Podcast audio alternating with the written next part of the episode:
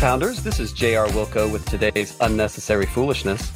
It's episode 51 of the Superfluous Poppycock podcast. I've got Charlie Thaddeus here with me, and we're going to be discussing a number of really interesting topics that are popping up, like the Spurs are shooting threes, like uh, the concept of the Spurs' natural buoyancy, like Lamarcus and threes. How does that equal the the feeling of being told to eat your vegetables when you were a kid. We will get to all of that and more. Charlie, how you doing? I'm doing pretty good. How are you? I'm doing well. Doing well.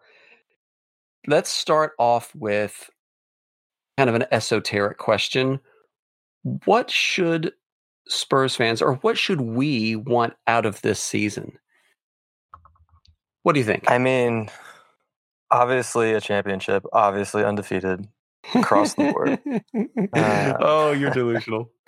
The uh, yeah, I'm I'm delusional. Um, I think that what we what we should want out of this season is is hard to define. Um, we because you do yeah, you do enter every season with lofty expectations. You know, um, you come in thinking, you know, we can probably make a run at this. Like we're the same team as last year. We gave the Nuggets a run. We can do all these things. And um, as the season unfolds in front of you, and you get a better look at, you know, the the hand that's been dealt, you have to kind of readjust, and that's a hard, sometimes painful process. And I think we're all in the throes of that process right now, and it's it's weird. sounds like you're saying that it, that that esoteric question can't be answered. Yeah, I don't, I don't know if there's like an if there's a, a quick a quick tweet of an answer um, for that. Um, All right. So, what's realistic for the Spurs this season? How about that? That's a little bit more concrete, a little bit more practical. Uh, you, I mean, I think it's become apparent that it's it's very realistic for the Spurs to make the playoffs. That's not. That's not. A, I think we've thought for a little bit. Oh, are they really just going to bottom all the way out here? And I don't. I don't think that's going to happen. Um, they're despite their best efforts, are sitting right there in the uh, right there in the eighth seed, right right near the bottom of the playoff picture. And I think that no matter what, there's a there's an infrastructure in place with the team that they're just going to pick up enough wins here and there, and that combined with how bad the bottom of the Western Conference has been, and you know, I, I think that we can expect to make the playoffs. Now, whether or not that's a good thing or not is is a whole different whole different animal. But I, I, don't, I do you do you expect to make the playoffs too? I think the Spurs are completely capable of failing their way into the eighth seed. I don't I don't think that there's any inherent difference between the bottom of the playoffs and the top of the lottery or the it would be the bottom of the lottery as well, I guess. The bottom of the lottery, yeah. Yeah. Yeah, there's there's I mean like a pick or two. The Spurs seem to and it definitely seemed to be the case with the Samanic pick from from the 2019 draft that the Spurs identify their guy and go for him. Doesn't matter if there's other players that have dropped that might be no, they are focused on their guy because they left talent on the board. Right. That had dropped that everyone was like, wow, this is the guy we've been talking about all night. So the Spurs must be taking him. Nope, they're taking this other dude that they had already identified as theirs.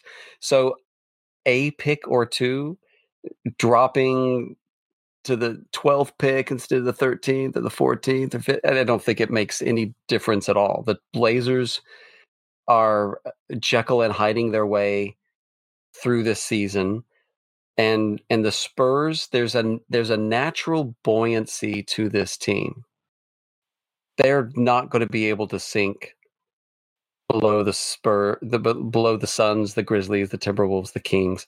Right now, all of those teams are within two games of each other.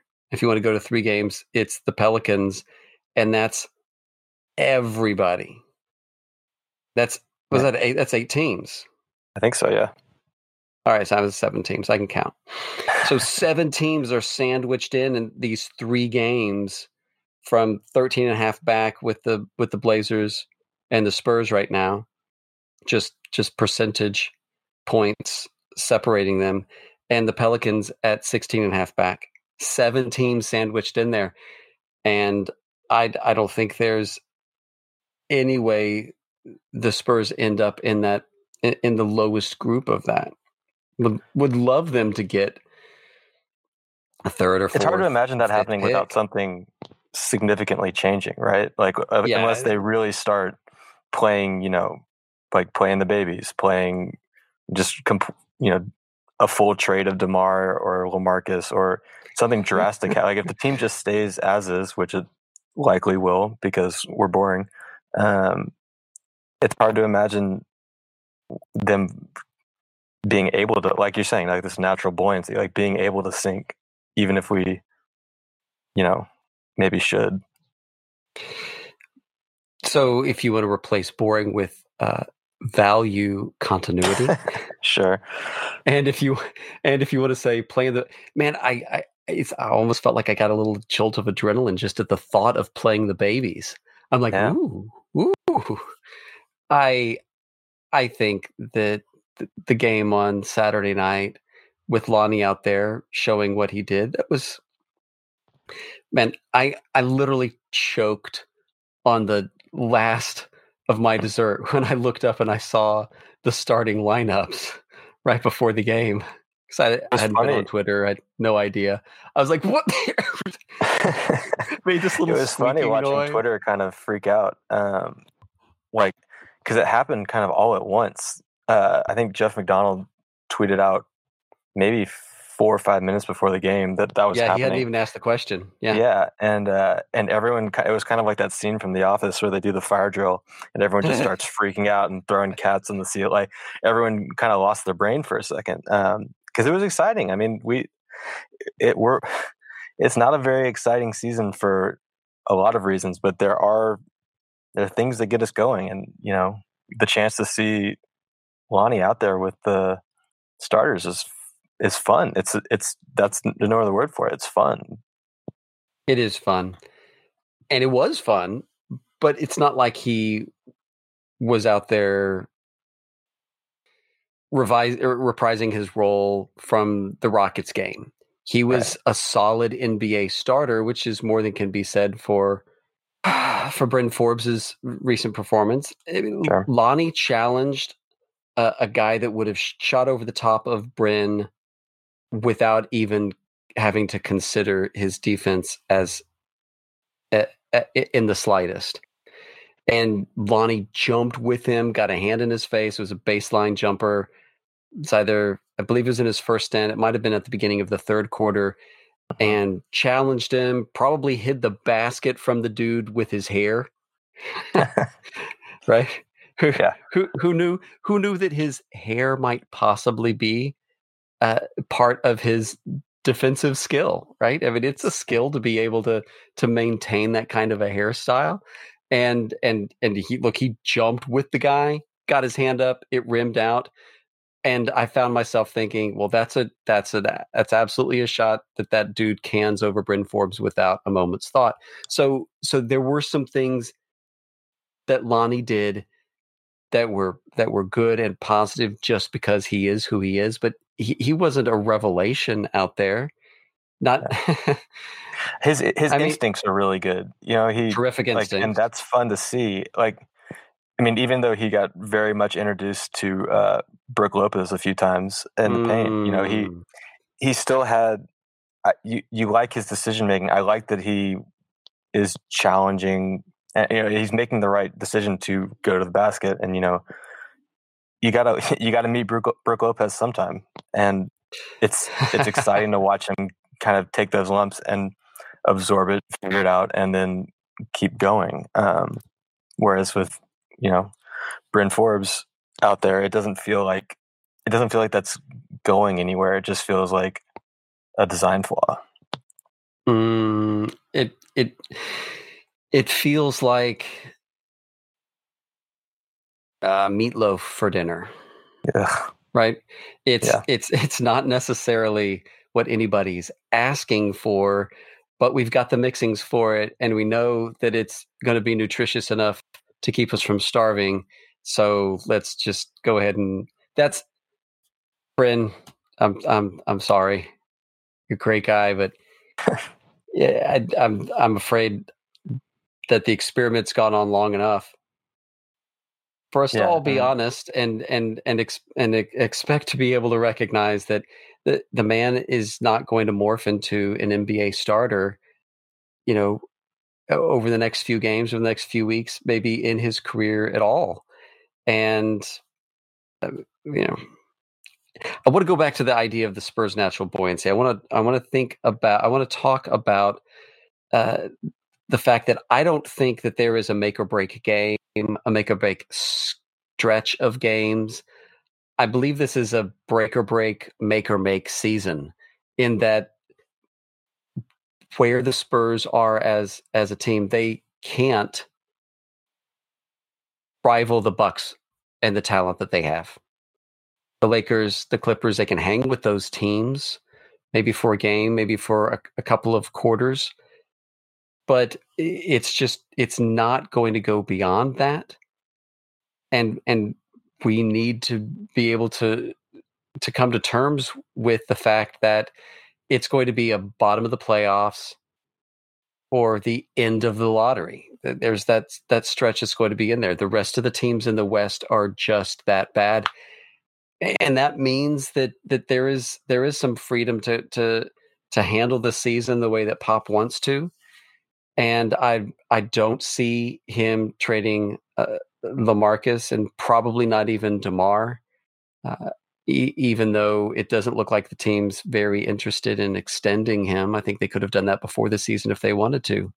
And so yeah. what that what what that says is is that this team is is who they are and they're going to continue to to to be this team as as the season goes on with some small adjustments uh, that come from the development of players being able to do things that they currently did, weren't doing at the beginning of the season.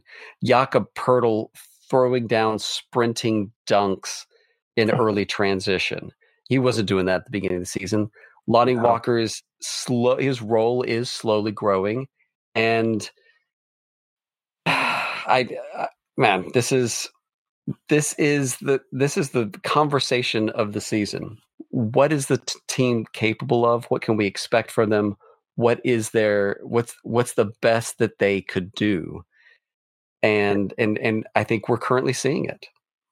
Yeah, I mean, it, there is something freeing about kind of not having to worry as much about what the final score is, whether it was a win or a loss. Um, that you can kind of take a game on a uh, take these games on a game by game basis and really judge it whether you're satisfied by it um, like by how they play how they what they did in the game what strategies they implemented who played what they did together um, that's almost more interest that's more interesting to me more fun to talk about than you know the win loss record their position in the playoffs because like you said it's going to either be a low seed or a high lottery or a, a low lottery, whichever, however we decide to define that, um, in the in the back of the lottery or a low plastic. Like that's that's what's going to happen one way or another, and it probably will not be some hugely defining thing for the future of the franchise. But what's will but what will be defining for the franchise are the you know the foundation that we lay down right now and figuring out how we want to play and what guys are capable of and you know setting you know t- teaching people how to play defense the right way how to put in the right effort in the right places um, you know figuring out what guys can't do. I mean if, if it's important to know that Bryn Forbes can't be a starter. It's important to know that um, Jakob can you know run the floor or protect the or be an elite rim protector. Um, these are important things to find out. I, th- this whole season is a fact finding mission, as far as I'm concerned. Mm, it's a good point. Uh, this season is a fact finding mission. It's a great place to pause. I'm going to make a uh, quick sponsor break here, and we'll come back where we talk about Lamarcus, the team shooting threes, Lamarcus's threes specifically, and how that's like eating your vegetables when superfluous poppycock continues.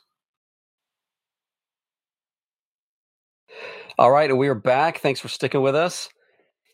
This is episode 51 of the Superfluous Poppycock podcast. I've got Charlie Thaddeus here with me. Charlie, Lamarcus has been on a crazy stretch of shooting threes. It, the numbers are are kind of mind blowing. He looks extremely comfortable behind the arc. He was taking step back threes, real ones, yeah, on on Saturday, oh, real ones, actual real ones, yeah, and and and and the team is is shooting far more threes over the last six games than they than they did in the previous 28 games. Uh, let's talk let's talk about the long distance threat that's suddenly uh, coming out of nowhere in San Antonio. Yeah, I mean, it's exciting and frustrating in, in equal measure. Um, you you wish they'd been doing it from the beginning of the season, um, but you're you're happy that it's it's working its way in. Um, Lamarcus in particular is it's it's not quite a revelation. He's he's done this before, but it does feel like there's a more focused effort to um, make it happen, get it started early, uh, and it's you know it's exciting. I mean, when I when I say he was taking a like a real step back, it, it was fun to see him you know have the ball in his hands and make a real basketball move to create space for himself to take the three. That's that's different than just kind of like oh well, I'm going to step back to shoot a three because it's worth more points. He made a basketball move. That's crazy to say about a however many year veteran that he is that we're excited about something like that. But um, he made the fun. same I mean, kind of move. He, I feel like he made the same kind of move that he would have would have to create space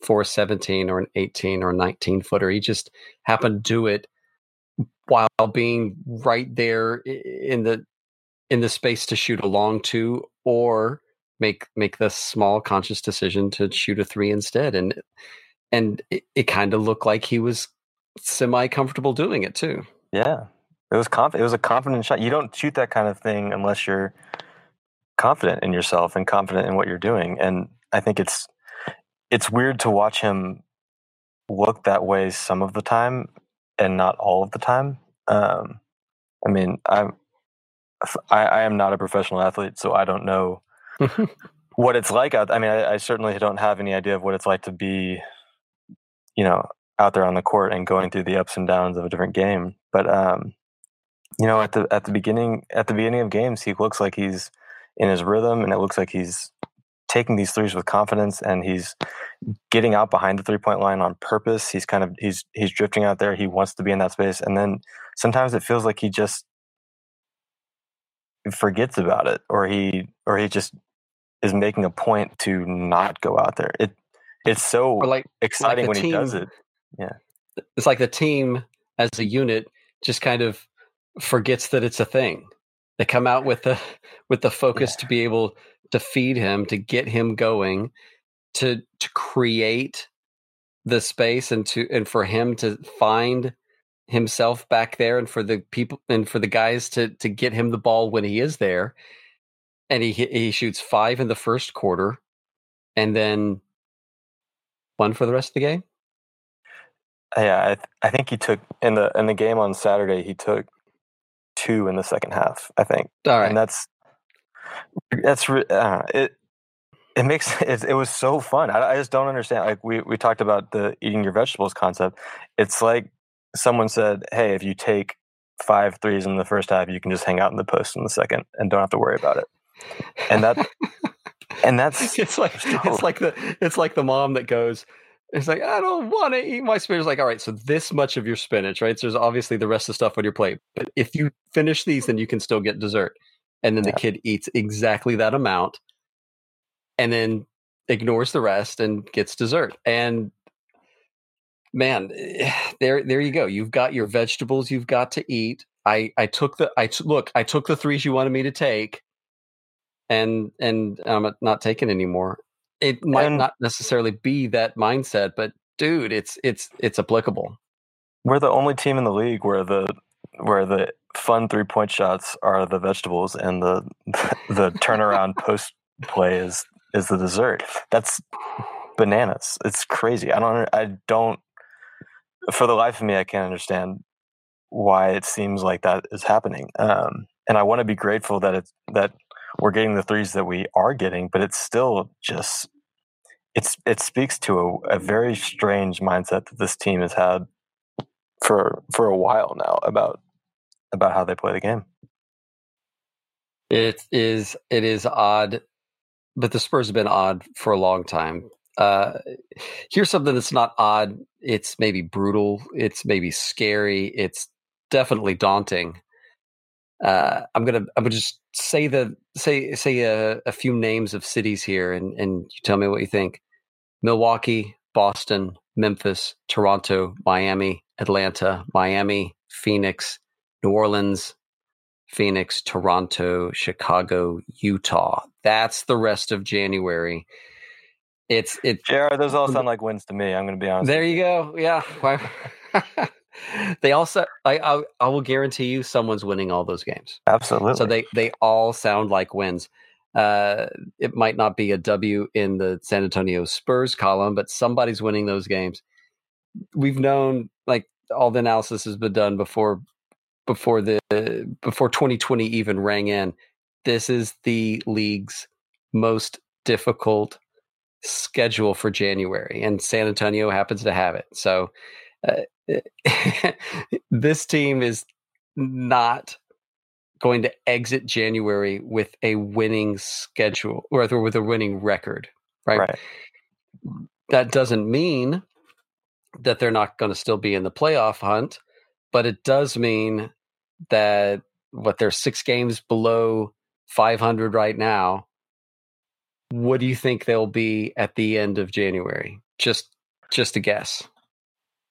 I, don't know. I, I, I think that they'll probably end up going, you know, probably 500 on that for January. Um, I, you never know. You know, we maybe we catch we catch Milwaukee on Monday night. You know, there's all sorts of weird scheduling things that you just don't you never know in the NBA. And we we have played good teams pretty well. You know, even if we haven't yeah. snagged a ton of wins, we play good teams well. We we come out and we've got veterans, we've got a good you know to be had, and we play the good teams as well as we play the bad teams at this point, which is weird anyway. Um, it's uh, it's going to be a weird month, I think. It is so weird that it, the team hangs with good teams pretty well. They do. At the same at, at the same point, they've only really blown out two teams all season long. Now, the, both of those games recently, mm, but that that points that point aside, this is a really really odd situation where where they hang with good teams and they get blown out they'll get blown out by good teams or bad teams. They'll get blown out by mediocre teams. They'll get blown out they by poor teams. No, no, equal opportunity, right? And and and and that's so puzzling, and it makes it it makes it difficult to to know what to expect, which is kind of what we what we led with at, at the at the top of the podcast. Yeah. But this this uh this upcoming schedule, I think I think it's I think it I think you have to say that, that they're going to be probably eight to nine, maybe ten games below 500 moving into February. Yeah. I, I can't I can't imagine going all the way through January at 500 and and and coming out the other side with with with six or less games underneath 500. Yeah, well, at least February gets easy. A big road trip or anything. Uh, floating around in February. Mm, yeah. Well, at least the team is playing. Uh, I'll I'll put it this way. I used to expect a loss on the road, just because it was a road game, just because the team, all the way through the 2018 2019 season, just just looked like look like eating their vegetables on the road. Look like didn't want to be there, didn't play well, so discombobulated on the road. The team's playing better, on the road now, so that's helpful. So it's not that February necessarily scares me. It's just the quality of the teams that they're going to be playing. But you can kind of throw that out, like you said, because the team almost seems to play good teams better than they than they can maintain their focus against the poor teams. So uh, I want to bring. I want to shift here real quick and and talk about uh, revising expectations for Monday night hosting the Milwaukee Bucks. And I think a lot of people out there thought the same thing that I thought at the beginning of Saturday's game or before Saturday's game, going, Pops finally decided to make Lonnie Walker a starter. Before we jump to that conclusion, DeJounte Murray was out for personal reasons. I believe he's expected to be back on Monday. I expect him back on Monday. Uh, but regardless of whether he comes back on Monday or not, I believe as soon as he comes back, then Derrick White and Lonnie Walker are going straight back to the bench, and it's going to be Forbes and Murray in the starting lineup. What do you say, Charlie? I think that's right. Um, I, I, don't you think it's right. I don't, want, I don't want that to happen. I think that you're correct that that is what will happen. Um, the yeah, I think that Popovich is just gonna he's uh, he's old and he likes to do things the way that he likes to do them. And I think that he still values having a traditional starting lineup. He like he liked the idea of Bryn Forbes um, in there. You know, we, we all know that the reality of Bryn Forbes maybe doesn't match up with that, but the idea of having Bryn Forbes in there to you know to stretch the floor when we when we don't really have many people stretching the floor other than Lamarcus now. Um, I think I think that he's definitely going to do that. And I think that he doesn't he doesn't just give people things because we want them, and he doesn't. I, I don't think that he put in the starting lineup on Saturday because Lonnie had somehow like finally earned it. I think that he I think he had played well enough to be like I can put you in here in this position because the reality like needs it. But I don't think that he thinks Lonnie is is there yet. And I think that he likes bringing him in off the bench, and I think he likes deploying him in certain situations. Um, and you know, he's it's very obvious that Gregg Popovich is working on a different plan than the one that all of us are working on in our heads. And I think mm. the I, I, wish I knew what it was. Um, but um, but you know, I think he's he's got a plan for how he's how he's working Lonnie Walker in, and I don't. I will be very surprised if he has decided, yes, now is the time to to make him a starter and go all in on this. I I, I don't think that's the case, um, as much as I would like it to be. Yeah, hopefully it won't be like it was after the Rockets game, where where he's where he where the subtext of what happens is something along lines of, well, now you've had your big game. Can't get you let can't let you get too big a, ahead. So you're going to get a DNP, and then you're gonna, going to get four minutes of playing time over your next two games, just to keep just to keep you, yeah. just to keep your keep ego from getting ahead of you. Hopefully, it won't be. Well, now you've had your start, so here's a DNP and here's you know ten minutes over your next couple of games. That would be so frustrating to to be a part of. Uh, It, yeah, I mean, the irony is that you know, if we could salvage the idea of Bryn Forbes as a role player, as a guy on the bench, like and that that does feel salvageable to me. Um, he is the type of guy who, when when he's got it going, and when he is good, Bryn Forbes, um, he's really valuable. You know, you you can just leave him in if he's playing well. That's also an option. Uh, but um, you know, we, we, we could use someone like Bryn Forbes in that in that bench rotation if we could kind of figure out a way to use him better and in more advantageous. But um, that's know. As long as he's a, a, starter and as long as he's playing those minutes, I think we're just going to keep getting the same results.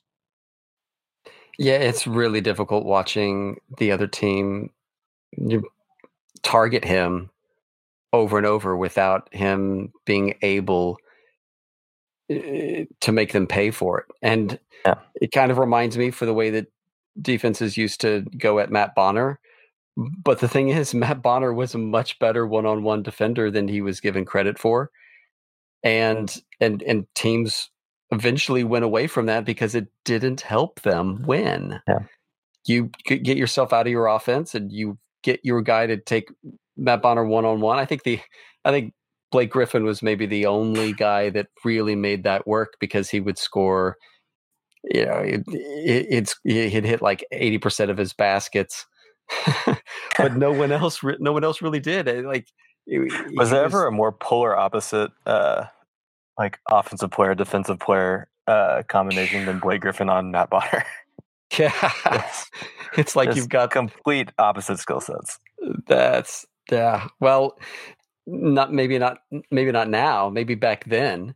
But Yeah. Griffin's yeah Griffin's uh, Griffin's three is respectable, even beyond respectable now, and and Matt Matt Bonner's floor game just fits the studio perfectly. right, right along Yeah. with the flannel. He's doing great. He is. He is. I, I I love the games that he's behind the mic, uh, sitting in with uh, uh, with Bill Land, providing the color uh, during the game. He does a great job in halftime and pregame and postgame as well. But I love him. I love him as as the color guy guy during the games.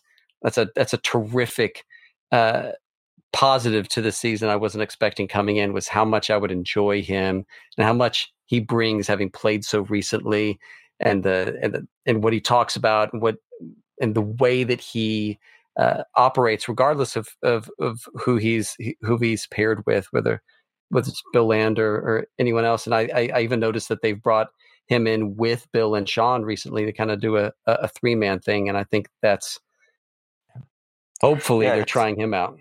His insights are definitely. I mean, what you're talking about his uh, how how recently he has been in the locker room and how recently he has kind of been with these guys and out on the court and even like played against some. And I love Sean, but he's definitely it's definitely been a minute since he uh, he was out there. Um, and the and, you know you hear it all the time in the way that uh, I don't want to bag on Sean Elliott. He's he's fine, but he does. It does get frustrating sometimes hearing him rail against certain elements of the of the modern game, uh, and I I don't necessarily blame him because he's that's not the game that he played in. It's not the game he understands. Um, but it But but it is the current game.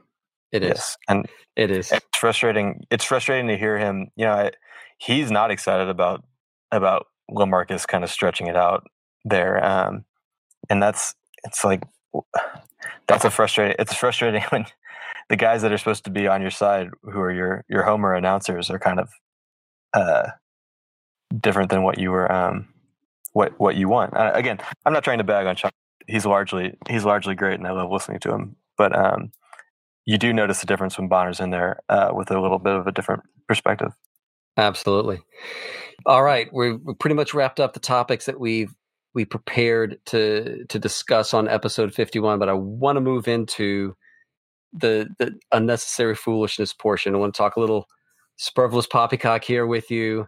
We gotta we gotta talk about Tim Duncan's fit that you Wait. that, that it's the recurring uh, coda to your uh, what we learned articles that you write. Uh, tell me, tell me. We know we definitely know what the, the low points are, right? Uh, the low point is His black, His, his, uh, black, uh, his black, black jacket. coat, his white Gray dress slacks. shirt, and his gray slacks.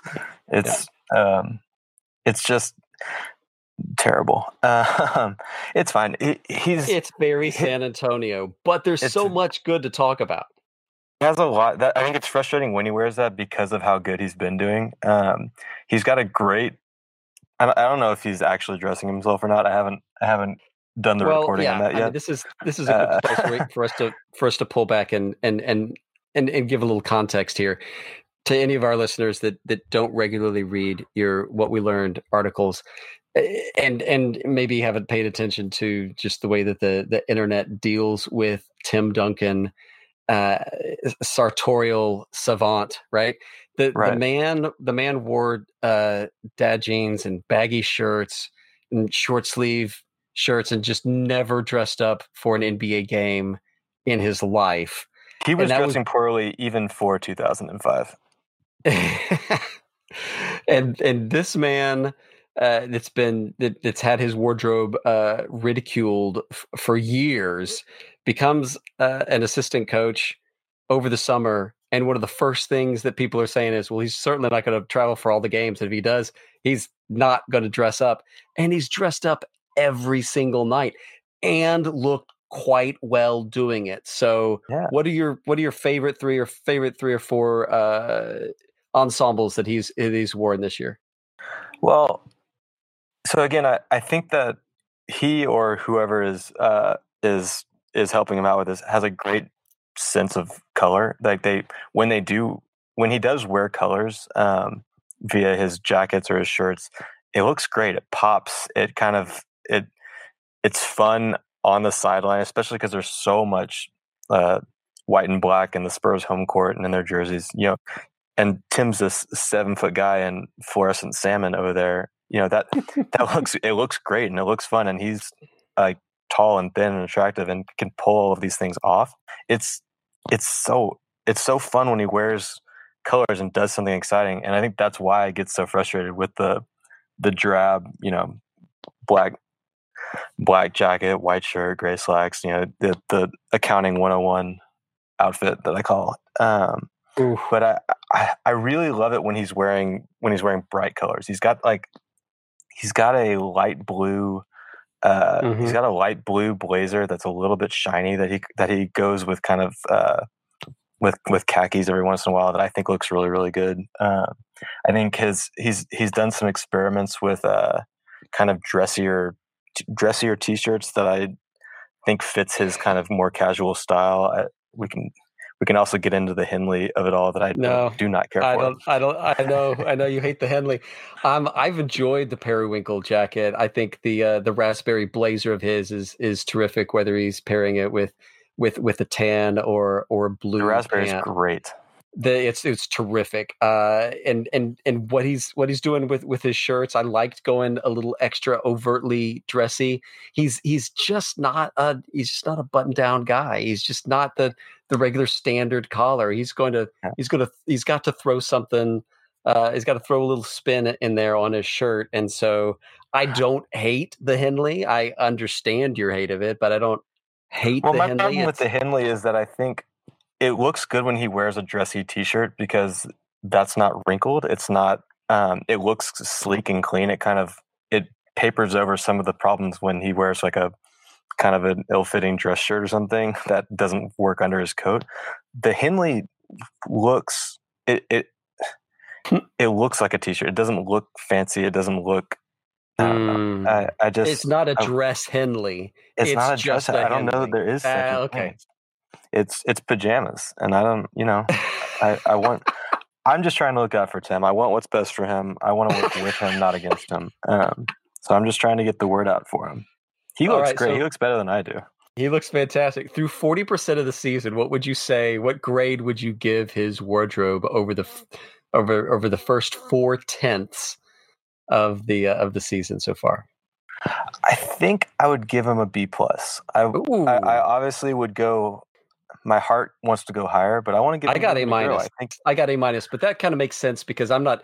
I'm not necessarily judging him for the Henleys. I've got that about as on par when he goes with the with the dress tee. Once again, I understand your gripe for it. I just don't necessarily share it as as, think, as much. But I've just enjoyed. I've enjoyed watching him wear nice clothes for hours at a time for sure and look somewhat comfortable in them and you know obviously the, the, the more he wears them the the more comfortable he will get with that and who knows he might start branching out i don't expect him to ever go to a tie but but yeah. just the just the fact that a, a, a dress shirt a blazer and some nice pants uh, is is in his his uh his repertoire and he's yeah cool with it. I mean, it's fantastic. What do you think about the about the shoes that he had on Saturday against the Bucks? That was that was pretty cool. Yeah, I mean, did you not know? Did you not notice the shoes? No, I noticed the shoes. I I, right. I care less about his shoes in general because I think that you know he's you think about how big these guys are and how big his Uh-huh. feet are. I, I, I, I worry about I worry about him having to come up with a consistent, you know, uh, shoe game. But he he had he had some good ones on Saturday. He he looks good. Sometimes he wear sometimes he wears like untied like Clarks boots, and I that's I'm trying. We're working on the upstairs, not the downstairs, just yet. That's that's that's next season maybe. Um, We- oh, that's great. So year two, maybe we'll start talking about yeah, about, about his foot game, but right now it's ankles up. Wow. Yeah. I love it. I mean, I, The one thing I obviously- would No, sorry. I mean, I, I- obviously this is sort of in jest, but um, but it is genuinely very fun to watch him sort of be a real a real person out there after watching him kind of you know be this basketball machine for us for so many years. I I, I genuinely get a thrill seeing him kind of you know be himself and see like see a little bit more of the the real Tim Duncan come out as opposed to you know Tim Duncan, the basketball player, all the time. It's it's a very fun little wrinkle Sure. of him of getting to see, especially because we thought he was going to disappear after um, after he was done playing. So getting to have him in our life and have him, you know, be more of himself. That's I I really really really do like that about having him around this year. just uh just the fact that it's even possible that he might one day stick around and and coach for Oof. real which which i mean just the fact that he's an assistant coach means that that's a possibility because Yeah. he could he could get a taste for it. He could really really tee off on it. I think the i think the my least favorite part of the tim duncan dressed up experience yours is the henley. Mine is during a timeout when he's he's kind of leaning over listening to pop talk and he takes his hands behind his back and he pulls the bottom of his coat down. Mm, it's like it's a it's a it's a jacket right? It's not a uniform for you to put your your hands on your knees and like tug at your shorts to keep to keep your hands from sliding down no no no your your your your dress is is not a prop right your your Yeah. shirt your jacket it's you don't lean on it you wear it and so that would be the one thing that i it's a rookie mistake on. for sure.